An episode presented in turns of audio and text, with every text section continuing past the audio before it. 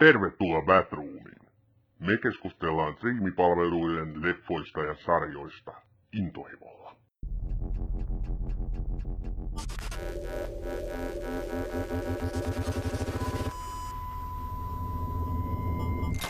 Black Mirror on vuonna 2014 alkunsa saanut suoratoistopalvelu Netflixin draamasarja. Black Mirror tarkoittaa niitä mustia peilejä, jota tuijotamme herkeämättä päivittäin älypuhelimien sekä tietokone- ja TV-ruutujen kautta. Mustista ruuduista on tullut hallitsijoitamme. Ne ohjaavat ihmissuhteitamme, arkeamme ja elämäämme, vaikka emme sitä usein tiedosta.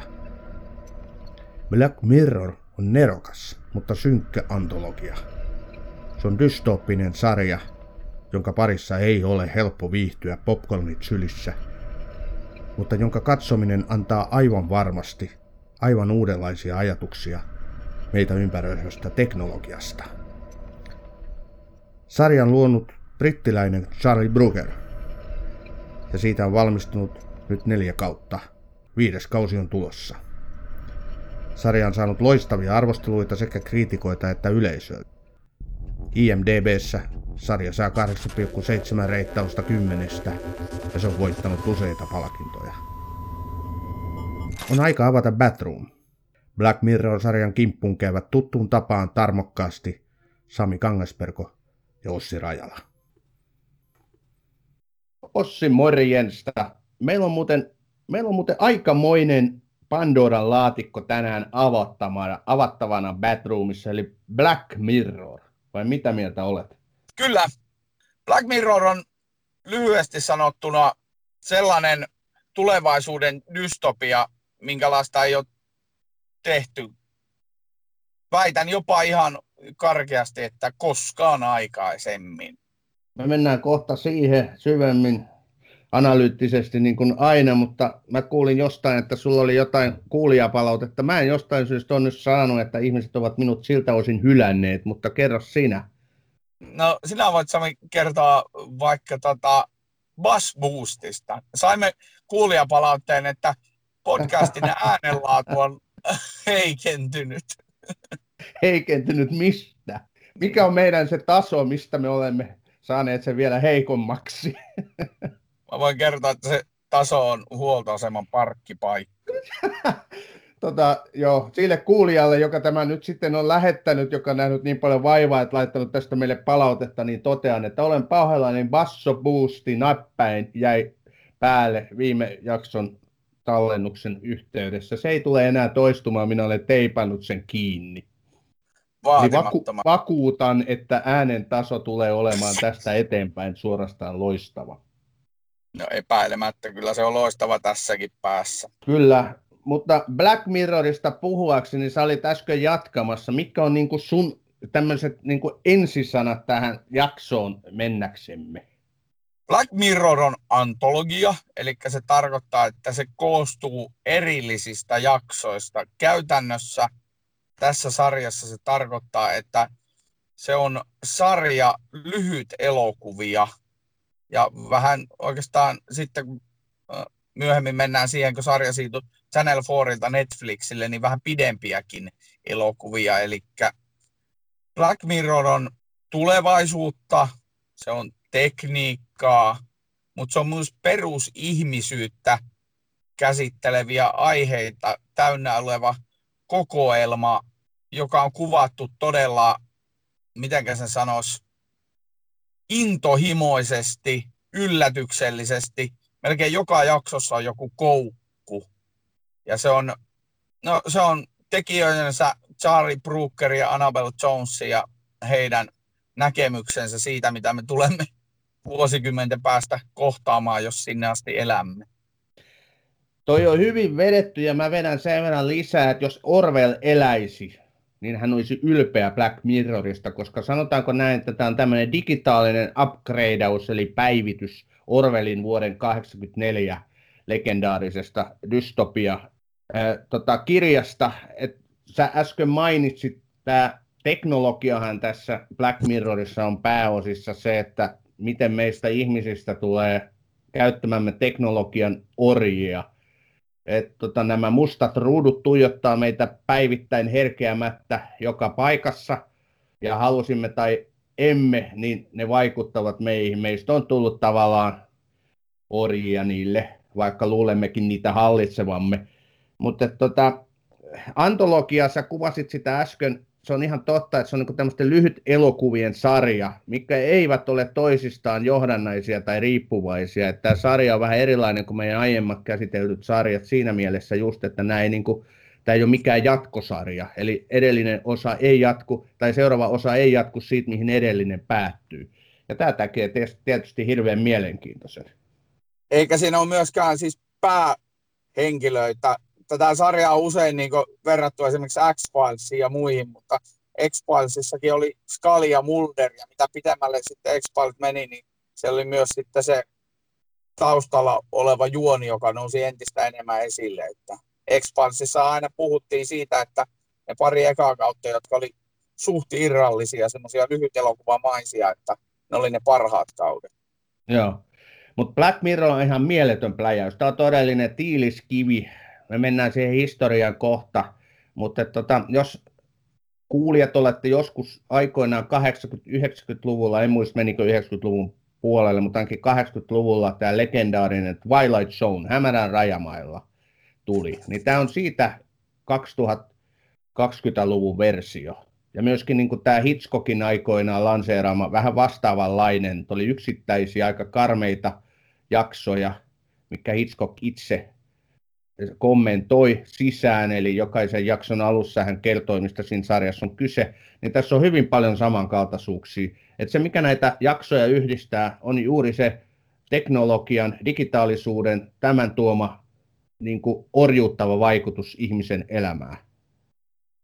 Joo, Alfred Hitchcockin lyhyet erikoiset oli kyllä tekijöillä mielessä, mutta siis Charlie Brooker on parikin kertaa ihan suoraan myöntänyt, että siis se pyrki just niin kuin Rob, oliko se Rob Siegel, Rob, joka tapauksessa mä katson sen kohta, niin tämän Twilight Zonein luojan kaltaiseen maailmaan. Eli Twilight Zone oli myös tekijöillä ajatuksena, kun he teki sarjaa. Ja se lähtökohta oli siis itse asiassa Brookerilla ja Annabelle Jonesilla ja näillä kumppaneilla oli se, että semmoista sarjaa ei jostain syystä televisiossa enää ole.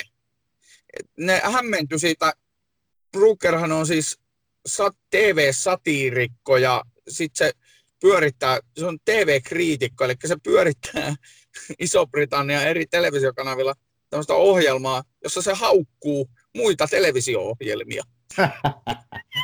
ja, ja, ja tota, se on Charlie Brooker Wipe ja sitten niitä on Screen Wipe ja joka tapauksessa kaikki on niinku Vipe, Vipe nimellä ne sarjat ja tota, Brooker oli kiinnittänyt sitten tämän tuotantoryhmänsä kanssa huomiota siihen, että semmoista sarjaa kuin Twilight Zone niin ei tällä hetkellä enää ole.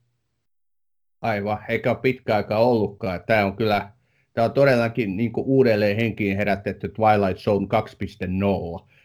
Mutta tota, mu, jäi heti kiinni tämä sana, mitä käytit, satiiri. Tätä sanotaan yleisesti, että tämä on satiiri. Mutta se, miten mä miellän sanan satiiri, niin se liittyy komediallisuuteen, hauskuuteen. Että satiiri on hauskaa. Mun mielestä Black Mirrorissa ei ole mitään hauskaa. Tämä on kaukana siitä, tämä on synkkien synkkä, oikein todella pimeä sarja. No sitten taas siellä on semmoisia jaksoja, niin kuin esimerkiksi se San Juniper, ja mä en halua edes nyt, että me mennään siihen sen kyseisen jakson niin siihen teemaan, koska se on täynnä koukkuja ja yllätyksiä. Se on yksi kauneimpia siis televisio No se on lyhyt elokuva. Se, sai, se palkittiin Emmyllä ja se palkittiin Britanniassa se kyseinen jakso. Se on yksi kauneimpia niin, kuvauksia siitä, ää, mitä... Siis se on kaikella tavalla kaunis ja se päättyy positiivisesti. Ja sitten siellä on yksi toinen jakso, joka päättyy positiivisesti, mutta kieltämättä tähän asti ne on tehnyt 19 jaksoa, niin 17, aina vähintään 17 niistä on enemmän tai vähemmän semmoisia, että katsoja kiroilee tai hämmentyneenä tuijottaa sitä mustaa ruutua jakson loputtua. Joo, sen verran mä sua nyt kyllä joudun palauttaan, että kyllä me muuten tänään puhutaan niistä jaksoista. Meidän on mentävä niihin jaksoihin sisälle, koska niissähän taas ilman sitä, että me avataan niiden jaksojen sisältöjä, niin tämä jää kovin ohueksi tämä meidän hieno analyysimme. Mutta sitä ennen tämä satiirisana, ja mä sanoin, että ei huumoria, sä sitten taas kerroit, että kyllä, kyllä sieltä löytyy myös sitä. Joka tapauksessa toinen asia, mitä sieltä ei löydy, niin on armo. Tämä ei anna minkäännäköistä armoa katsojalle, eikä myöskään niin sisällöllisesti. Näistä ei välity armoa, näistä, näistä jaksoista. Niissä käy aina aika lailla huonosti. Ja jotenkin siitä välittyy vielä sellainen olo, että halutaan esittää, tämä Brooker ja kumppanit on halunnut esittää, että se on muuten näissä näille henkilöille aivan oikein. Se on hyvin pitkälle kyllä se näkökulma, mikä siitä tulee. Ja sitten se on, Brookerilta on kysytty tätä useampaankin otteeseen. On muuten semmoinen kaveri, että on varmaan aika toimittaja unelma haastatella kohtuullisen viihdyttävä jätkä. Meinaatko soittaa hänelle ja kysellä? Niin, kun mä laitan sille Twitterissä palautetta, että me tehtiin susta juttu, se kuulemma seuraa, niin niin Joo, tota... laita, linkki, laita linkki, Batroom-jakson linkki ehdottomasti Brookerille. Kyllä. Joka tapauksessa, niin tota, sait hyvin hukattua mun ajatuksen. No, niinhän mä onnistun siinä aika useinkin. Mä taas mä yritän niin kuin mielessäni pyöritellä, kun mähän tykkään näistä genre-nimityksistä tai genre-lajitteluista, niin mä yritin sitten taas lajitella Black Mirroria näihin genre-luokkiin, en mä löytänyt mitään. Mä löytänyt sopivaa luokkaa. Mä luin niitä kuvauksia tästä, puhuttiin, että tämä on spekulatiivinen fiktio. Sanottiin, että tämä on niin digitaalinen dystopia. Jossakin sanottiin, että tämä on vaan ihan yhteiskuntasatiiri mun mielestä kaikissa noissa on jotain tietynlaista, mikä kuvaa hyvin Black Mirroria, mutta mikään ei osu kyllä niin kuin yksi yhteen. Ehkä tota se digitaalinen dystopia oli mun mielestä aika huvittava kuvaus, ja ehkä se osuu oikeeseen, koska dystopiahan tämä todella on. Se maailma, mitä Black Mirror kuvaa. No on se siis kauhea. Se on pelo, siinä on pelottavia yksityiskohtia mahdollisuuksista, jota ehkä sitten tulevaisuus tuo. Joka tapauksessa sellainen asia tähän on sanottava, että siis se, miksi sä et pysty luokittelemaan sitä mihinkään genreihin, on se, että ne halus tehdä. Ja kuten sanottu, niin nämä ihmiset, jotka tämän sarjan takana on, niin tuntee television, Yhdysvaltain ja, ja Iso-Britannian television läpi kotaisen. Ne on tuijottanut sitä ammatikseen kohta parikymmentä vuotta. Niin, ja jos, jos hän on tuijottanut Brooker ammatikseen ja arvostellut ammatikseen muita TV-sarjoja, niin ehkä senkin takia hänellä on aika hyvä kuvakuuma tähän asiaan. Joo, ja se on just se lähtökohta siinä, että hypitään niin genderistä toiseen. Eli tehdään, tehdään välillä skifiä eri kulmilla, sitten tehdään ihan semmoinen todellinen selviytymistarina, tehdään, tehdään tota virtuaalitodellisuuteen sijoittuva rakkaustarina, tehdään sosiaalisesta mediasta niin kylmä ja niin kuiva, semmoinen jotenkin, jotenkin todella viileä näkökulma. Ja siis siinä on niin monia erilaisia jaksoja, tai sitten esimerkiksi tämä yksi, missä nämä kaksi sotilasta taistelee näitä torakoilta. Ja, Joo. ja siis niin kuin tämmöisiä visioita, jotka niin kuin yltää niin lähelle, mutta kuitenkin niin kauas. Tämä on siis tämä on pirskatin nerokkaasti tehty tämä sarja. Mä, niin kuin, siis mä ihailen sitä Sari Brookeria, miten hän on nämä jaksot luonut. Et miten hän löytää sellaista, joka on hyvin arkista nykyäänkin, miten hän vie asioita sit niinku ihan, ihan äärimmäisyyksiin ja kuvaa niinku lähitulevaisuutta, mutta ei se, niin kauan, ei se ainakaan kaukana se tulevaisuus ole. Ja just se, että miten nämä hahmot ja kaikki, miten nämä tapahtumat on vedetty jopa nykypäivästä. Että otetaan nyt vaikka tämä ensimmäinen jakso, mikä mut melkein karkotti koko sarjan parista. National Anthem nimeltään. Se kuvaa tilannetta, jossa Englannissa kruunun perillinen kidnapataan ja kidnappaja esittää lunnas va- vaatimuksena että pääministerin on rakasteltava sian kanssa.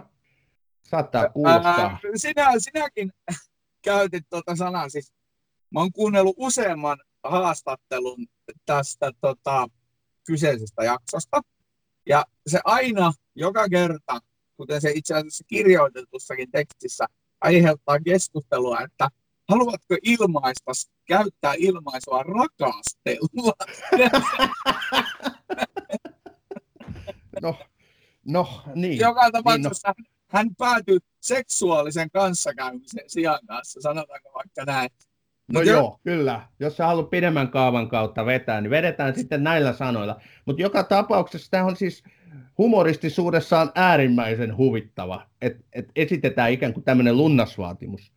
Mutta se onkin ainoa huvittavuus tässä koko jaksossa, eli se, että tähän huipentuu tämä jakso siihen, kun turvallisuuspalvelun päällikkö sanoo pääministerille, että he eivät pysty takaamaan sinun tai perheenjäsenesi turvallisuutta, ellei sinä harrasta seksiä tämän sian kanssa. Et tota, se on siis aivan käsittämätön. tässä, tästä voidaan niin vetää johtopäätöksiä esimerkiksi eläinten vallankumoukseen. Mikäs olikaan se, se, tota, se eläinten hallitsija? No se oli sika. Ja sitten tota, Englannin hallitsija, poliittinen hallitsija, pääministeri ja sika. Et tässä on niin se oli ihan uskomatonta, mutta se oli, se oli niin irvokas se jakso monellakin et, tapaa, että mä melkein jätin sen kesken sen koko sarjan sen takia.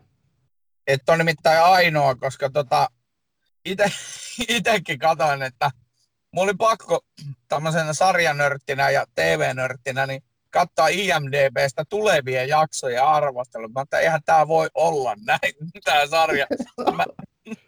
Okei, okay, joo, no ehkä tämä tästä muuttuu. Mutta siis joka tapauksessa... Muuttuuhan se, mutta ei ainakaan kevyempää suuntaan. Mm, siinä ensimmäisellä toisella kaudella on hyvin monessa jaksossa esillä, esillä voyerismi, eli tämmöinen tirkistely. Ja siihen, siihen tuokin niin osaltaan liittyy, eli ne halus, haluttiin kuvata sen, sen niin kuin, No kun mietit Aha. tuota, niin mä sanon sama, tähän yhteen, että, tai hengenveto, että haluttiin myöskin irvailla keltaiselle lehdistölle, joka on Englannissa siis suuri tekijä. Kyllä, ja sitten siinä, siinä se kyseinen tota, kohtaus, kun sitten päädytään tämän sijan kanssa kanssakäymiseen, niin tota, se on. Aivan... Joo, spoileri. niin kuka, kukaan kuulija ei varmaan arvannut, miten tässä tulee käymään jaksossa. Joo, mutta se on siis se koko, siis vaikka siinä se tietää, mitä siinä niin periaatteessa, sehän on vain yksi gadgetti, se on vain yksi, yksi niin tämmöinen juttu siinä, tämä sika siinä tarinassa, koska se pointtihan siinä on se semmoinen tirkistely ja sitten se, että minkälaisena se pääministeri oikeasti nähdään siinä. Se on hallitsija, se on päättää niistä asioista, mitkä siellä, siellä maassa niin tapahtuu. Ja sitten se alistetaan tuommoiseen tilanteeseen keltaisen lehdistön kautta lähinnä. Ja sitten siihen liittyy toki Twitter ja sosiaalinen media jo siinä vaiheessa. Niin se on tosiaan, sehän on semmoinen tapa, niin kuin, sehän on monelle haave. Ja niinhän siinä sarjassa kuvataankin. Että Mikä yes. on monelle haave? Siis... Se, että, et, no, no ei se, että pää Juha Sipilä, en sano sitä. No en niin, sano sitä. Älä, älä puhu sit sijasta, mä toivon, että sulla on jotain muita haaveita, mutta... Ei vaan, siis sehän on monen haave, että hallitsija alistetaan, koska se... Kyllä. Se tuo hänet samalle tasolle meidän muiden ihmisten kanssa. Ja sitten kun se alistetaan semmoiseen tilanteeseen, joka on täysin absurdi, joka, joka ei niin kuin, mitä 99,99 prosenttia ihmisistä ei koskaan päädy tekemään, niin silloin se, niin kuin, se on totaalista niin kuin lokaamista. Ja sitten me haluamme vielä nähdä sen, tai se yleisö haluaa Toi oli saa... aika hyvin, toi vallan alistaminen, niin se, on, se oli varmaan just tässä niin päällimmäisenä. Mulla jäi mieleen siitä jaksosta sekin, kuinka koko Lonto, koko Englanti, Iso-Britannia tyhjeni kaduista. Kaikki halusi päästä television ääreen katsomaan tätä absurdia näytelmää. E, Mutta tätä, mä en voinut olla yökkäilemättä tätä jaksoa kattoessani monestakaan syystä. Eikä se, se irvokas loppukohtaus nyt ole se pahin, vaan se koko tämä asetelma oli mun mielestä niin, niin kaamea. Ja mä ajattelin, että jos tämä sarja tulee ole tätä tasoa, niin sit mä en kyllä tämän seuraamista jatka. Mutta Mutta- sitten taas, Niin mieti sitä, että siis se on tullut viikkoesityksenä siis Channel 4ilta e- e- Briteissä. Ja juttu on se, että sitä ei ole kuvattu eikä tehnyt, sillä ensimmäisellä kaudella oli kolme jaksoa, niin sitä ei ole kuvattu eikä tehty ensimmäiseksi jaksoksi. Se ei ollut Brookerin eikä sen tuotantoporukan niin kuin ajatus, että se esitetään ensimmäisenä. Sen sijaan Channel 4, joka halusi katsojia, niin halusi sen tota, ensimmäiseksi ja ne todella sai, ne sai sitä huomiota, mitä ne halusi sille sarjalle ja siitä sitten se lähti hiljalleen, sitten sovittiin toinen kausi ja siitä se sitten lähti. Tämä on Batroom. Välillä innokkaasti, aina äänekkäästi. ei, mutta tosi hyvä, kun otit tuonne esille, koska mulla se tänään pyöri päässä, että ottipas ne muuten aikamoisen riskin, että ton jakson ne läjäytti ensimmäisenä. Mutta olikin hyvä pointti, että Channel 4 oli silloin vielä gameissa, ja nyt vedetäänkin tähän väliin, ennen kuin mennään niin kuin jaksoissa ja muissa pidemmälle, niin vedetään Black Mirrorin historia esiin. Et mä voin lyhyesti tässä kertoa, että tämähän on brittiläinen draamasarja, jonka toi Charlie Brooker, niin kuin tässä on mainittu, on luonut. Ö, 2011 startannut. Ja kaksi ensimmäistä tuotantokautta esitettiin tosiaan Britanniassa tämän Channel 4-kanavalla. Se muuten tuli sitten Yle Areena 2014 Yle Areenan kautta esi- esitettiin Suomessakin 2014. Niin joka tapauksessa Netflix osti tämän sarjan oikeudet 2015 ja sitten kolmas tuotantokausi tuli 2016 ja edelleen neljäs 2017. Mä tota, luin tästä paljon tästä Channel 4 Netflix-suhteesta ja se oli aika mielenkiintoista. Mä käsitin, että Channel 4 oli jo alustavasti sopinut tämän Charlie Brookerin tiimin ja tuotantoyhtiön kanssa, että he ostaa näitä jatkoakin, tai jatkossakin. Sitten tulee Netflix, lyö suumat, suunnattomat summat, löikö se 40 miljoonaa puntaa ja osti sen Channel 4 ulos tästä. Ja tämä oli ensimmäinen kerta, kun tämmöinen online stream service, eli striimipalvelu, iskee väliin, eli ostaa ulos tämmöisen perinteisemmän niin kuin kanavan. Kyllä. Brooker ja Annabelle Jones, joka siis on tämä Brookerin pitkäaikainen yhteistyökumppani näissä, näissä televisiotuotannoissa, niin kiistivät jyrkästi, että, että raha olisi ollut ainoa syy, miksi se siirtyi Netflixille. Mutta sitten, kun sitä alettiin vähän perkaamaan erässä, oliko se Guardianin haastattelussa, niin kyllä se ainakin jotain roolia se raha näytteli, näytteli siellä taustalla, koska jaksokohtaiset budjetit nousi, nousi aika merkittävästi Netflixin oston myötä. Ja sitten toinen, mikä tässä on nyt pakko mainita, on se yksityiskohta, että siis, tai tässä sarjassa pystyy hyvin katsomaan, että mitä tarkoittaa niin mainos, televisio ja sitten tämmöinen mainokseton striimituotanto. Eli siis ne kaksi ekaa tuotantokautta on oikeasti käsikirjoitettu 43 minuuttiin silleen, että siellä välissä on mainoskatko. Niissä on fyysisesti lukenut niissä käsikirjoituksissa mainoskatko. Niihin on tehty tavallaan semmoinen pieni cliffhangeri keskelle sitä jaksoa ja sen jälkeen sitten se jakso jatkuu. Mutta sitten kun Netflix osti, niin Netflix ei myöskään antanut niille aikarajaa. Ne sanoo vaan, että älkää nyt semmoisia ihan kahden tunnin elokuvia tehkö, että kaikki 40 ja tunti puolentoista tunnin välillä on sallittua. Ja niinhän siinä sitten kävi, että sitä rajaahan ne on noudattanut, juurikin tuota. Ne vaihtelee tosi paljon niiden jaksojen pituudet. Et se oli yksi niin Brookerin mukaan niin yksi merkittävä syy siihen, että miksi se Netflixi voitti sen kisan. Se kiisti tietysti, varmaan joku vasemmistolainen sekin, niin kiisti tota jyrkästi, että raha olisi näytellyt tässä liian isoa roolia hänen kulttuurillisessa Ossi, Tärkeä. sarkasmi ei muuten sitten sovi podcasteihin. Totta, niin, joo, tämmöinen varoitus tässä. Hei, joo, ja tää, tästä mä luin myöskin, että, että Charlie Brooker, tai Netflix ei, ei toi lämmennyt tähän antologia idea alkuun, mutta Charlie Brooker sai sitten taas niillä omilla lihaksillaan tämän paukutettua läpi, ja tästähän tuli sitten antologia. Mutta Netflix olisi halunnut perinteisempää jatkumoa sarjojen välille, tai jaksojen välille. Joo, Netflixiltä oli tullut suora ehdotus, että, että niihin jaksoihin tulisi joku, tota, joku juontaja just tähän Hitchcockin lyhyet erikoiset tyyliin, tai sitten, että niissä olisi, no, niissä olisi tämmöinen voice-overi, eli ääni puhumassa päälle. Niin, just niin kuin Twilight Zoneissa, niin semmoisella myreällä passoa äänellä kertoo, että mistä tässä jaksossa on kyse. Se, mitä näette nyt, tulee olemaan hirvittävää. Niin, aivan näin. Ja niinhän nykyaikanakin tehdään, että möreällä bassoäänellä näitä podcastejakin välillä. Mutta toi... No niin, mutta tämä historia on ihan mielenkiintoinen, se jälleen kerran hyvä esimerkki siitä, että onneksi Netflixillä on voimaa, koska tämä Netflixin avulla nämä on tullut nyt meidänkin nähtäväksi. Jos tämä olisi pysynyt Channel 4, niin aika moni olisi jäänyt tai jättänyt katsomatta.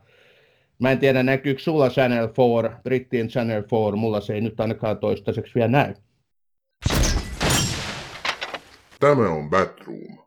Välillä innokkaasti, aina äänekkäästi. Nythän me mennään takaisin näihin jaksoihin, niistähän ei voi olla Ai niin, niihinkö, niihinkö me mennään? Mennään niin. Meidän täytyy nyt Batroomissa mennä näihin jaksoihin ja avata Batroomin ovet näille jaksoille, koska jaksoistahan tässäkin sarjassa on kyse. Me äsken käsiteltiin jo kyllä tämän Action Anthem avausjakso aika hyvin.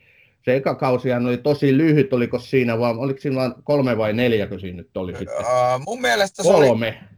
Kolme. Mun mielestä Minä näen se oli tässä silleen, se oli, mun mielestä ne jaksomäärät oli silleen, että eka kausi kolme, toinen neljä ja sitten nämä Netflix-kaudet kuusi ja kuusi. Joo. Tällä ekalla kaudella mun mielestä toinen tosi mieleenpainuva oli tämä The Entire History of You.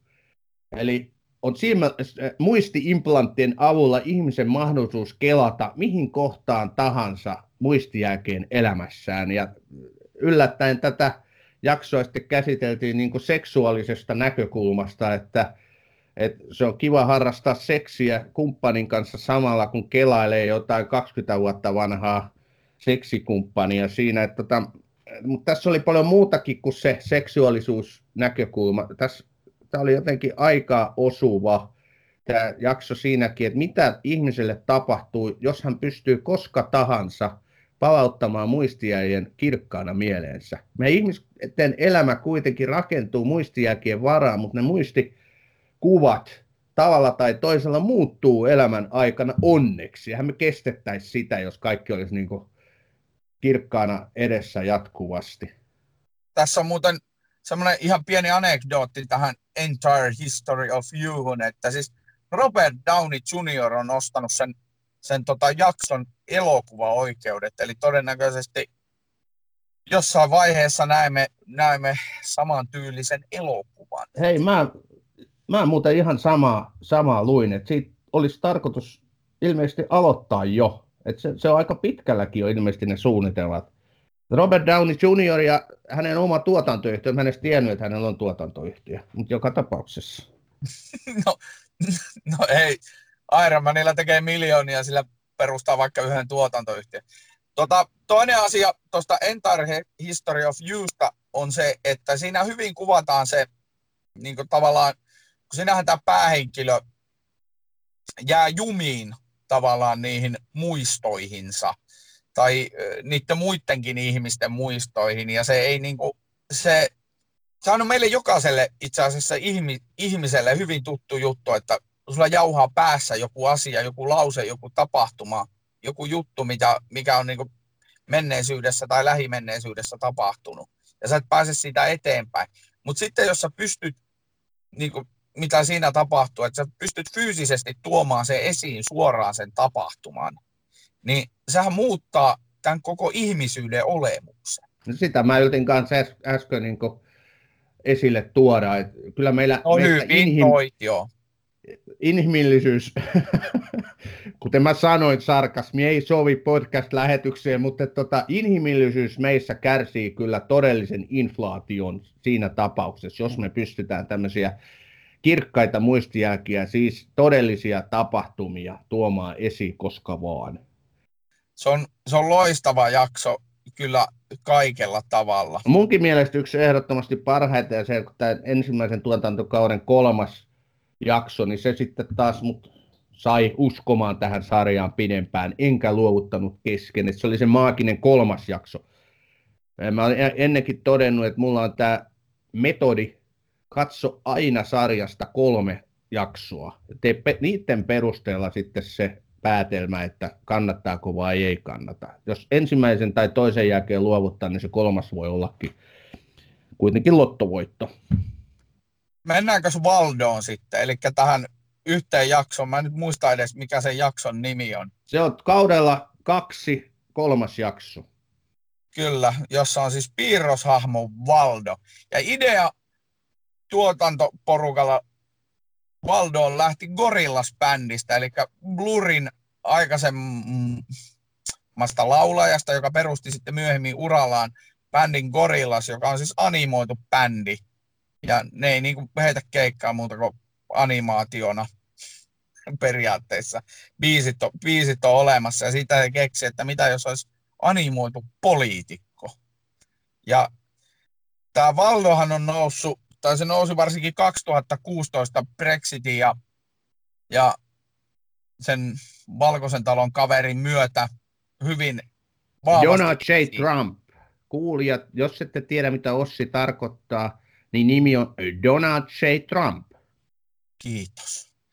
Niin, hän nousi joka tapauksessa, tämä Valdo-jakso nousi todella paljon esiin, koska siinähän on siis hyvin tämmöinen Trump-mainen tämä, tämä karikatyyri sarjakuva-hahmo, joka pyörii pitkin, pitkin Britanniaa ja käy sitä omaa absurdia vaalikampanjaansa haukku, haukkuen ihmisiä ja milloin ketäkin. Mutta siinä on se, siinä on se hauska idea, että se piirroshahmon taustalla on oikea ihminen.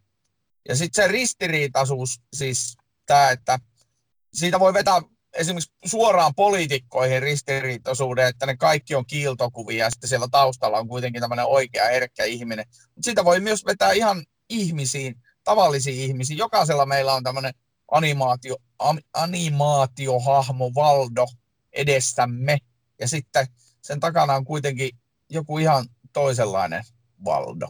Oikein hyvin kerroit, vähän vaikeasti avasit, mutta sain kiinni. Eli me haluamme näyttää toisillemme sen Valdo-puolemme, että me ollaan tämmöisiä kiltokuvia, hauskoja, ikään kuin lainausmerkeissä piiloshahmoja, mutta sitten meidän sisällämme onkin se herkkä tavis, joka ei missään nimessä, kuten tässä jakson tapauksessa, halua päästä mihinkään politiikkaan valtaa. Eli siitähän tässä Vaadojaksossa tosiaan oli kyse. Et, kyllä, se, mitä siinä tapahtuu siinä jaksossa, on aika hauskoja juttuja, mutta kuten tämäkin jakso, niin, ja, tai kuten ne kaikki jaksot, niin tämäkin jakso päättyy murheeseen. Niin, se, niin se lopulta päättyy, mutta niinhän politiikassa tuntuu päättyvän yksi jos toinenkin asia. Niin kaikki, kaikki päättyy kaaukseen tavalla tai toisella.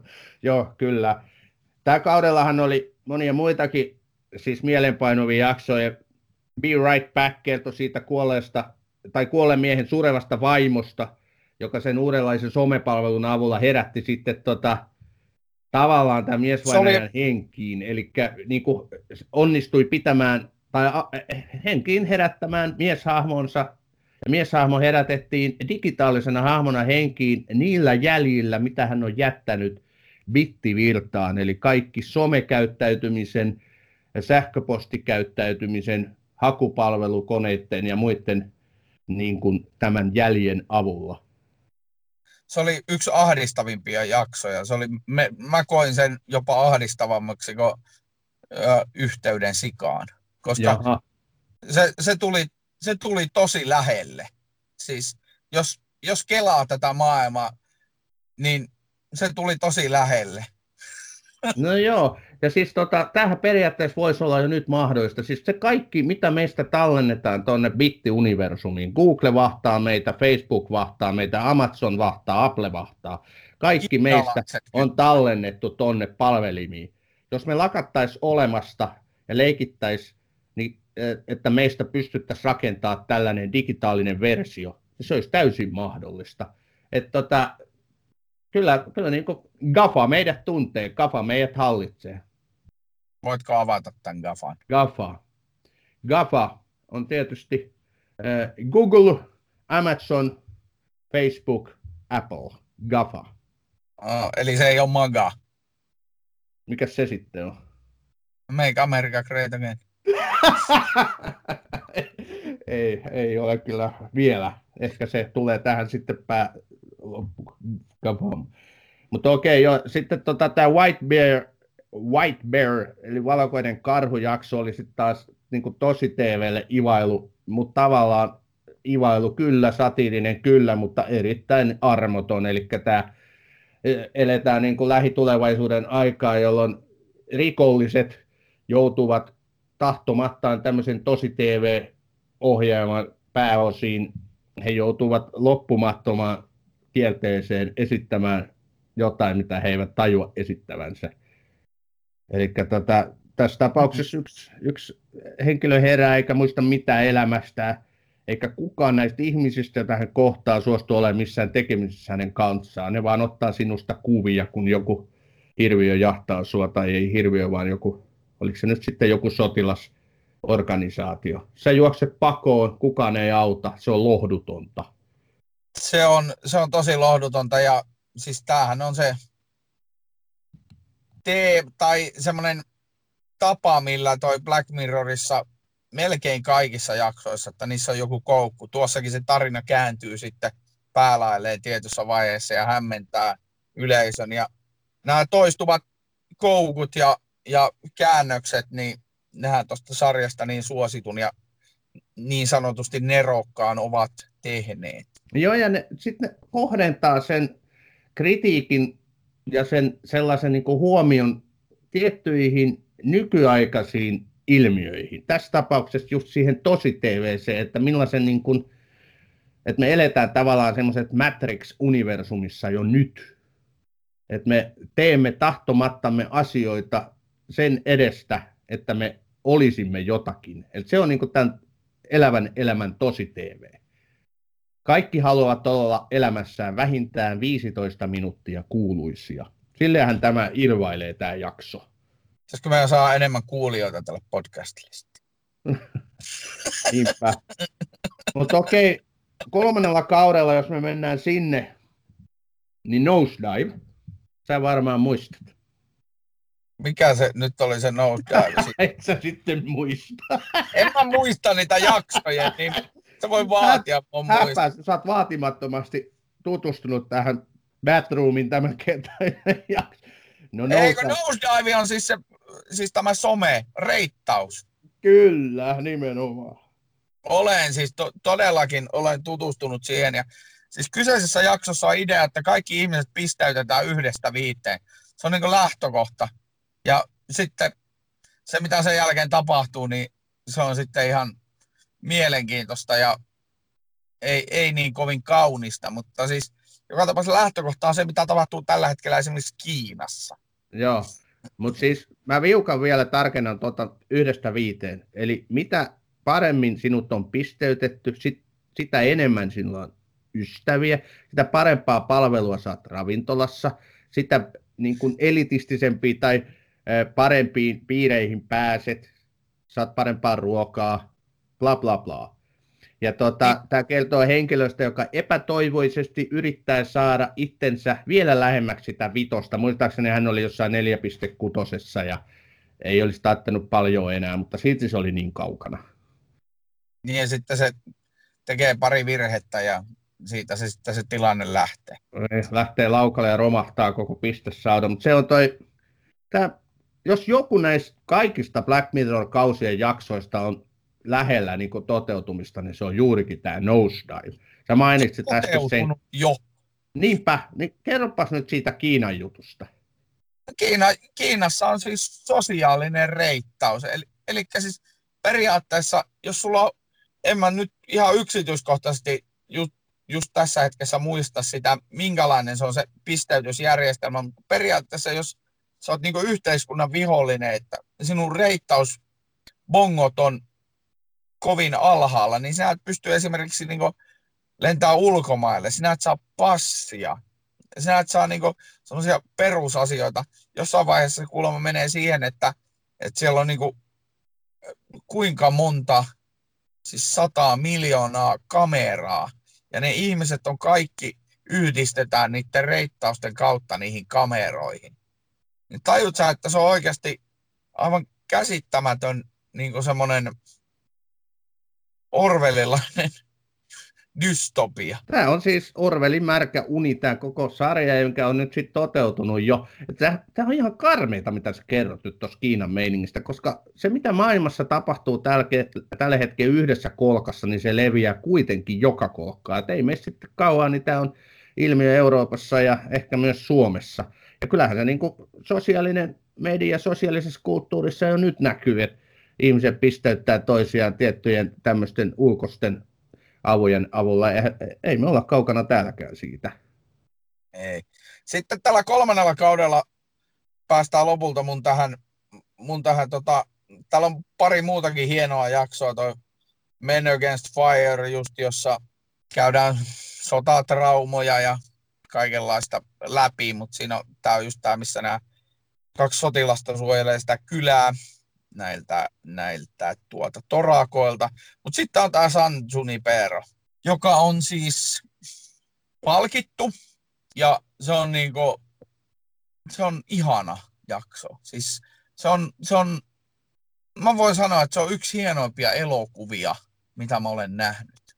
Siis se on se, sen koko se maailma, tietysti tähän liittyy niin nostalgia, koska siinä käydään niin 80-luvulla ja 90-luvulla ja 2000-luvun alussa ja, ja siinä, siinä mennään niin erilaisilla vuosikymmenillä ja sitten se, siinä on rakkaustarina ja siinä on tämmöinen San Diegolainen, San Franciscolainen kaupunki taustana, mikä on tämä San Junipero. Ja Kerropa so... se, mistä se San Junipero kertoo. Sä kuvaat kyllä sitä kauniisti ja tykkäät siitä, mutta kerro nyt meille, että mistä San Junipero kertoo?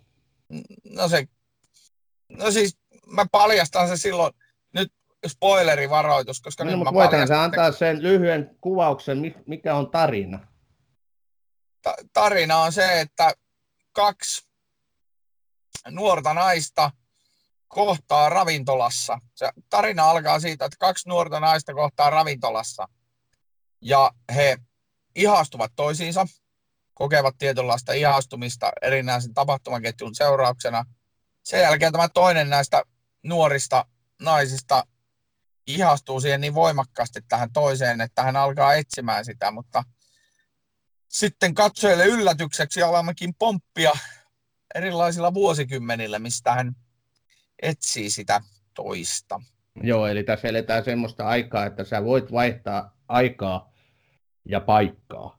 Aikauniversumia ja paikkaa. Ja tosiaankin niin, että toinen osapuoli hukkaa tämän ihastuksensa kohteen yhdessä ajassa ja paikassa. Ja sitten hänelle tulee tietysti paniikki, että mistä hän sen löytää. Ja mun muistaakseni en etti sitä jopa kymmeniä vuosia, kunnes hän löysi sen jostain aivan erikoisesta paikasta. Sä mainitsit, me ei voida nyt tosiaan enempää hirveästi kertoa tässä, jotta juonipaljastuksia ei tule liikaa, mutta se, että John Juniper on käsittääkseni voittanut ihan älyttömät määrät niin kuin palkintoja, yksittäinen jakso voittanut Emmy-palkinnon ja mitä kaikkea siinä oli, niin mm, mä en niin hirveästi kuitenkaan tästä nimenomaan jaksosta piitannut. Se oli kyllä ihan hyvä, mutta ei se ollut läheskään niin hyvä ja vaikuttava, mitä monet muut tässä sarjassa on. Mä oon aivan eri mieltä sun kanssa. Taidat olla. Mun, mun mielestä sen siis koko lähestymistavat näihin eri vuosikymmeniin, missä siinä jaksossa käydään, se värimaailma, se plus, että tietysti se, tähän vaikuttaa varmaan se, että siinä on positiivinen loppu mun mielestä. Että siinä niinku, kun ne monet, se on niinku semmoinen raikas tuulahdus siellä synkkyyden keskellä se jakso. Siis kaikella tavalla. Plus, että se on tosi hienosti kuvattu. Nämähän muuten, siis ihan tekninen yksityiskohta, niin Black Mirrorin jaksot, silloin vissi parilla jaksolla sama kuva tai tuo ohjaaja, mutta ne on pääosin aina eri, eri tuota ohjaajia näissä jaksoissa. Siellä on muun muassa Jodie Foster ohjannut yhden jakson. Niin, no, ja, joo, ja kyllä kaikki muitakin cameo-rooleja. Kirsten Dunst teki yhden kaikkia lyhyimmistä cameo-rooleista. Mutta tota, okei, kyllä mä sen laadun, San Juniperon laadun näin ja ymmärrän tavallaan, että ihmiset tykkää nimenomaan siitä jaksossa. Ehkä se just tämmöisenä niin kuin vähän armollisempana erottuu niistä muista, jotka on niin synkkiä. Et siinä ei olla niin kuin dystopian ytimessä, siinä ollaan jossain vähän tämmöisessä kauniimmassa kuvauksessa sitten, kun nämä muut on semmoisia synkkiä, että me kuollaan just tulevaisuuden näkymiä. Tämä on Batroom. Välillä innokkaasti, aina äänekkäästi.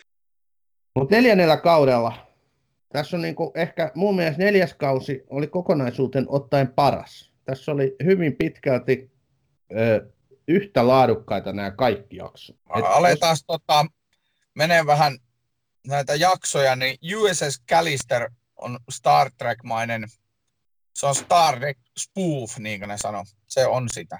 Joo, se oli, se oli kyllä todella, todella niin kuin nerokas rakennelma, tarina. Et tosiaan, että Jamppa on luonut tällaisen, miksi sitä voi kutsua, oman tekoisen universumin pelimaailman. Pelimaailma, pidetään kiinni sanasta pelimaailma. Mihin hän saa teknologian tuomalla eh, niin kuin osaamisella ujutettua työkavereitaan tiettyihin rooleihin. Ja nämä työkaverit, josta hän ei erityisesti tykkää, niin joutuu sitten sanoin kuvallisesti siinä pelimaailmassa nuolemaan hänen saappaitaan ja tottelemaan häntä. Tämä oli siis niin loistava jakso.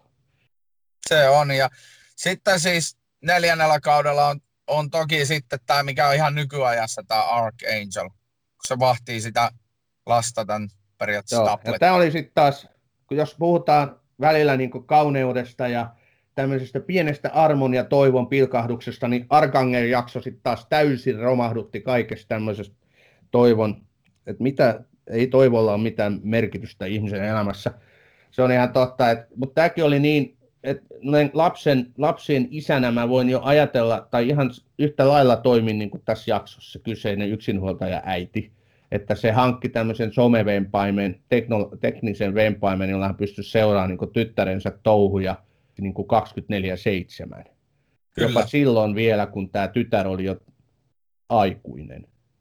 Joo, ja siinä vaiheessa, kun tytär alkoi löytää itseään ja omaa seksuaalisuutta, niin se vähän oli hämmentävä.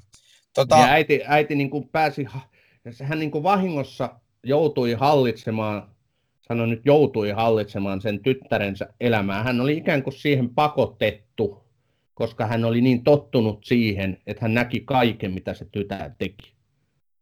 Ja sitten, sitten on tämä Islannissa kuvattu krokodaali, josta, joka oli, no mä en halua siitä nyt sen enempää, mutta neljännellä kaudella oli myös tämä Hang the DJ, joka on niin nerokas konsepti. Se voi sanoa suoraan se konseptin, siinä, eli, eli siis siinä on paritusohjelma, paritusohjelma mutta joka tapauksessa... Deittailuohjelma. Deittailuohjelma, joka, joka niin tuo pariskuntia yhteen. Ja sitten se, Tämmöinen Tinder 2.0. No se on 5.0. se on 5.0, mutta siis niin kuin, joka tapauksessa se, että se päättää, kuinka kauan ne ihmiset on yhdessä. Eli, eli ihmiset tapaa, niin se ohjelma päättää, että okei, te olette neljä päivää yhdessä ja sitten niiden neljän päivän jälkeen niiden pitää erota.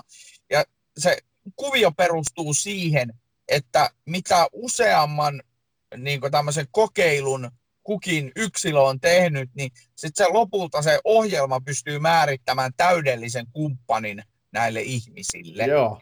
vuosien päästä.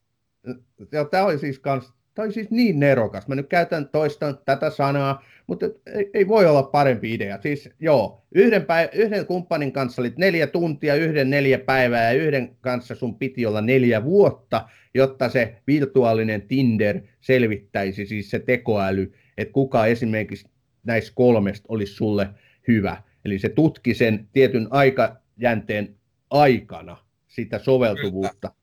sinun kumppaniksesi. Et tota, ja vaikka Ole... sä inhoisit sitä kumppania, niin kun se digitaalinen tekoäly oli päättänyt, että sähän oot sen kanssa sen neljä vuotta, niin et sä päässyt siitä irti. Et on aika, aika käsittämättömiä, mutta ei paljastet nyt kuulijoille liikaa, mutta tässä jaksossa on mun mielestä todella osuva, kiva, hieno loppu. se on kyllä. Mm, joo, se oli toinen semmoinen, mistä tuli, mistä tuli hyvälle tulli. Sitten tietysti neloskaudella sitten Metalhead, joka on puhdas selviytymistarina ja siitä ei oikeastaan sen verran vaan sanon, että menkää meidän Facebookiin, Batroom Facebook, mä linkitän sinne. Tämä jakso perustuu ihan puhtaasti tai lähtökohtaisesti Boston Dynamicsin Dynamicsin videoihin, joissa esiintyy tämmöisiä robottikoiria ja niistä Brooker sai sitten idean tälle jaksolle, mutta nykyisin siellä Boston Dynamicsin videoita valtaa tämmöinen Atlas, joka on siis humanoidi, joka kävelee kahdella jalalla ja se on, siis ne videot on, jos ne ei saa teitä katsojia jollakin tavalla joko hämmentymään tai, tai kauhistumaan, jonkunlainen reaktio niistä videosta tulee väistämään. Joo. Niitä kannattaa katsoa. Sitten neloskausia päättyy Black Museumiin, museoon, mustaan museoon, jossa se alun perin varmaan piti olla ihan koko sarjan päätösjakso, mutta sitten tämä suosio muutti kuvion. Niin. Tässä, tässä vaiheessa, Ossi, mä kysyn sinulta erittäin tärkeän kysymyksen. Mikä on pääsiäismuna? Vai easter egg? No niitä on, pi- niitä on piilotettu sinne ympäriinsä ainakin Black Museumissa. Hyvä, olet lukenut läksysi. Joo, tähän oli mun mielestä tosi, tämä oli hauska lukea tästä easter egg-vaikutuksesta näissä. Tämä Brookerhan päätti, että, tähän tehdään tämmöisiä jippoja. Ja kun Netflix kävi kuumana, että, että antologia-idea ei välttämättä ole se paras mahdollinen, niin siinä kohtaa Brooker sitten ideoi, että okei, no sen verran nämä jaksot voi muistuttaa toisiaan, että niistä löytyy, tai toimia jatkumona toisille, että niistä löytyy tällaisia yksityiskohtia, yksityis- tai sitten esineitä tai asioita, jotka palauttaa sitä edellistä jaksoa jollakin tavalla mieleen. Ja näitä easter eggejähän tässä on paljon. Tässä on esimerkiksi yhdessä jaksossa on kuljetusyhtiö tai yritys, jonka nimi on sama kuin sitten jossain toisessa jaksossa esiintyvä esineen nimi. Jotenkin näin tämä menee. Ja toi, sä varmaan ehkä muistat enemmänkin, mutta tässä Black Museum-jaksossa nämä kaikki esineet, muun muassa se pädi, mitä se äiti käytti siinä Arkangelissa. Arkangelin jaksossa, millä hän tutki sitä. Se oli aika loistava idea.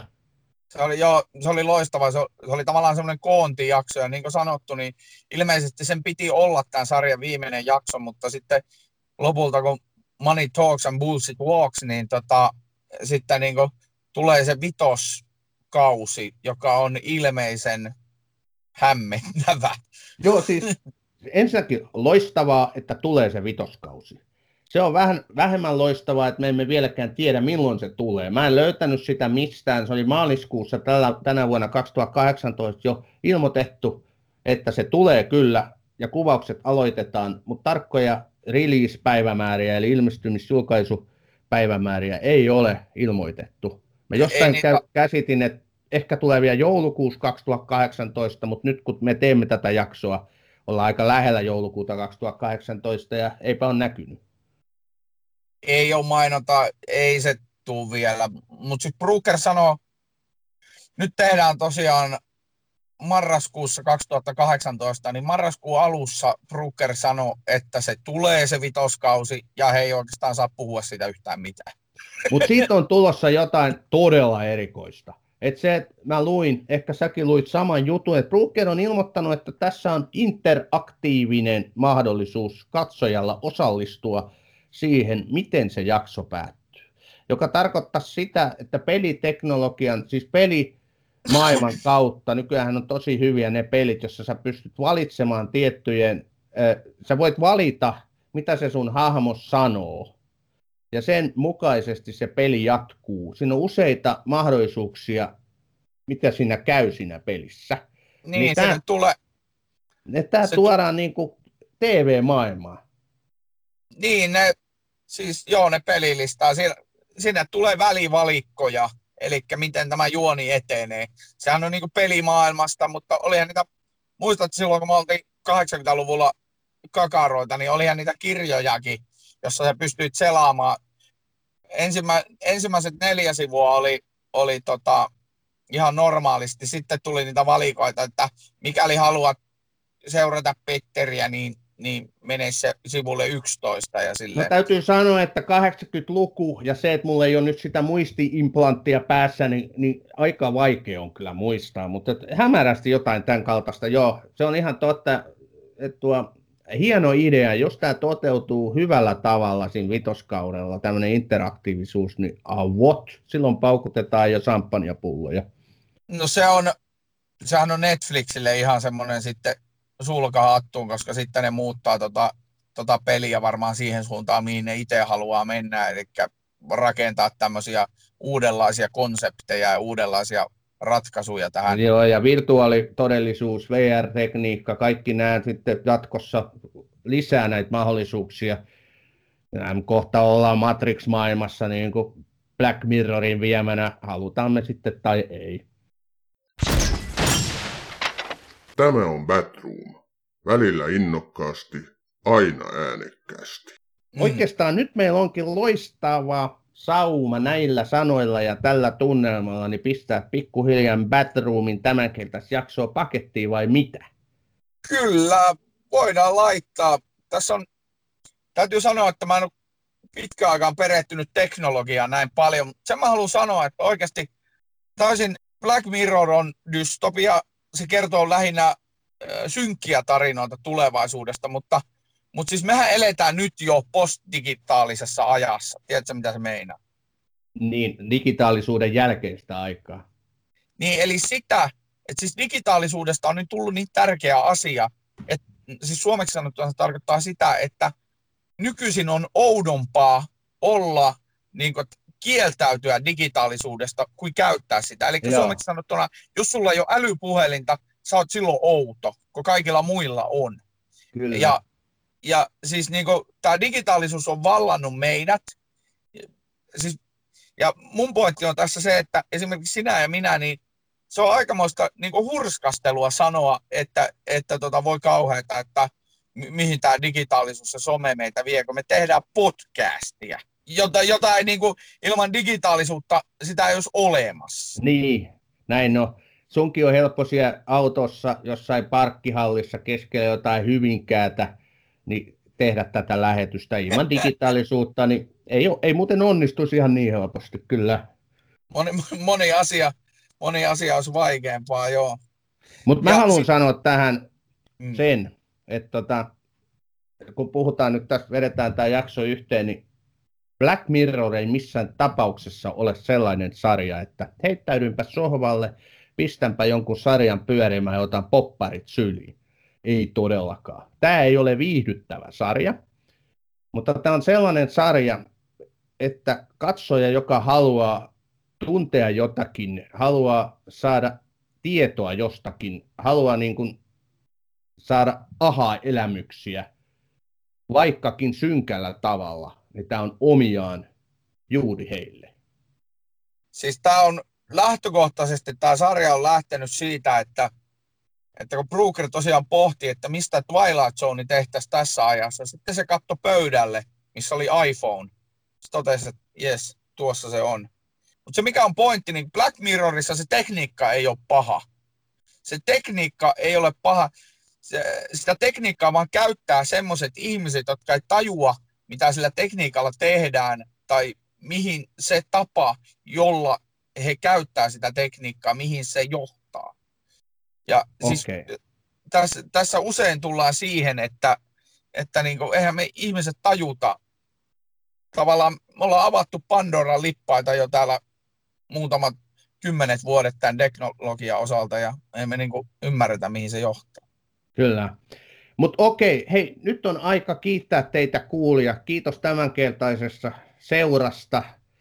Kahden viikon päästä palaamme asiaan. Silloin on tämän kauden viimeinen jakso. Me jatkamme toki ensi vuonnakin 2019, mutta pienen breikin pidämme. Kerromme siitä sitten seuraavassa jaksossa enemmän.